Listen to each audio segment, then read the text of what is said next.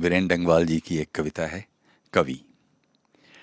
मैं ग्रीष्म की तेजस्विता हूँ और गुठली जैसा छिपा शहद का ऊष्म ताप। मैं ग्रीष्म की तेजस्विता हूँ और गुठली जैसा छिपा शहद का ऊष्म ताप। मैं हूँ वसंत में सुखद अकेलापन, जेब में गहरी पड़ी मूंगफली को छांट कर चबाता फुर्सत से मैं चेकदार कपड़े की कमीज हूँ। उमड़ते हुए बादल जब रगड़ खाते हैं, तब मैं उनका मुखर गुस्सा हूँ। इच्छाएँ आती हैं तरह तरह के बाने धरे। उनके पास मेरी हर ज़रूरत दर्ज है। एक फहरिस्त में मेरी हर कमज़ोरी, उन्हें ये तक मालूम है कि कब मैं चुप होकर गर्दन लटका लूँगा। मगर फिर भी मैं जाता रहूँगा ही।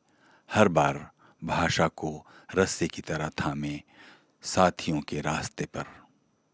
एक कवि, और कर ही क्या सकता है? सही बने रहने की कोशिश के सिवा